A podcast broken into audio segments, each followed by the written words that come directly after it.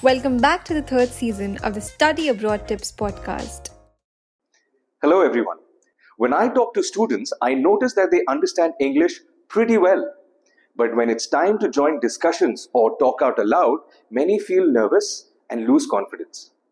Whether you're navigating your professional journey or enhancing your personal interactions, the ability to communicate effectively in English opens doors to endless opportunities.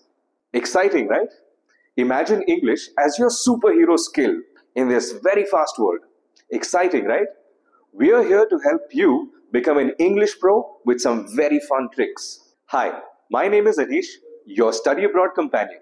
In this video, we'll delve into the importance of mastering English communication skills and explore practical tips to help you refine your language proficiency. Tip number one talk in front of a mirror. You can practice public speaking by having imaginary conversations in front of the mirror. I know this may sound a little unusual, but if you want to practice without worrying of how you sound, the ideal option is to talk to yourself in the mirror about whatever is on your mind. Tip number two read daily. Reading every day is the key strategy to improve your communication skills. You should read every day for at least half an hour. You can also read some of the best books to improve your communication skills. Read blogs or the newspaper, whatever you like. Reading will help you speak and write better. It'll increase your vocabulary and prepare you for future interviews and group discussions. Find the link below to read some of our blogs to improve your English. Here's another tip work on your pronunciation. You heard it right. It's not pronunciation, it's pronunciation. When you master your pronunciation, you project confidence and guarantee that your message is received unaltered. Let's look at some mispronounced words. Coupon. It's not coupon, it's coupon. Determine. Not determine, determine. Elite. Not elite, but elite. Government. Government.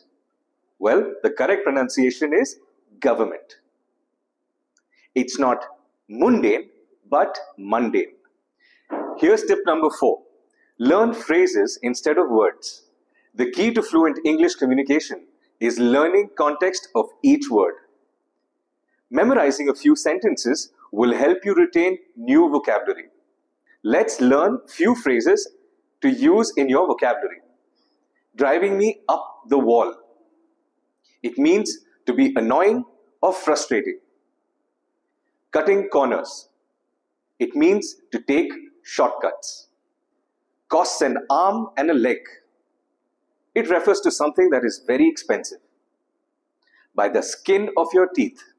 It means to narrowly miss.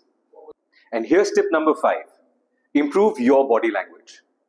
The speaker's body language can significantly influence the tone of a conversation or a presentation.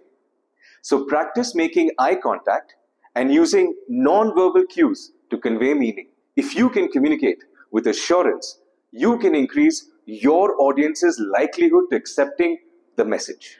Remember this your ability to learn and master new skills, whether participating in group discussions, communicating confidently with your peers, or acing the IELTS speaking test, it relies on tips shared here. They're your secret weapons to boost your English speaking abilities.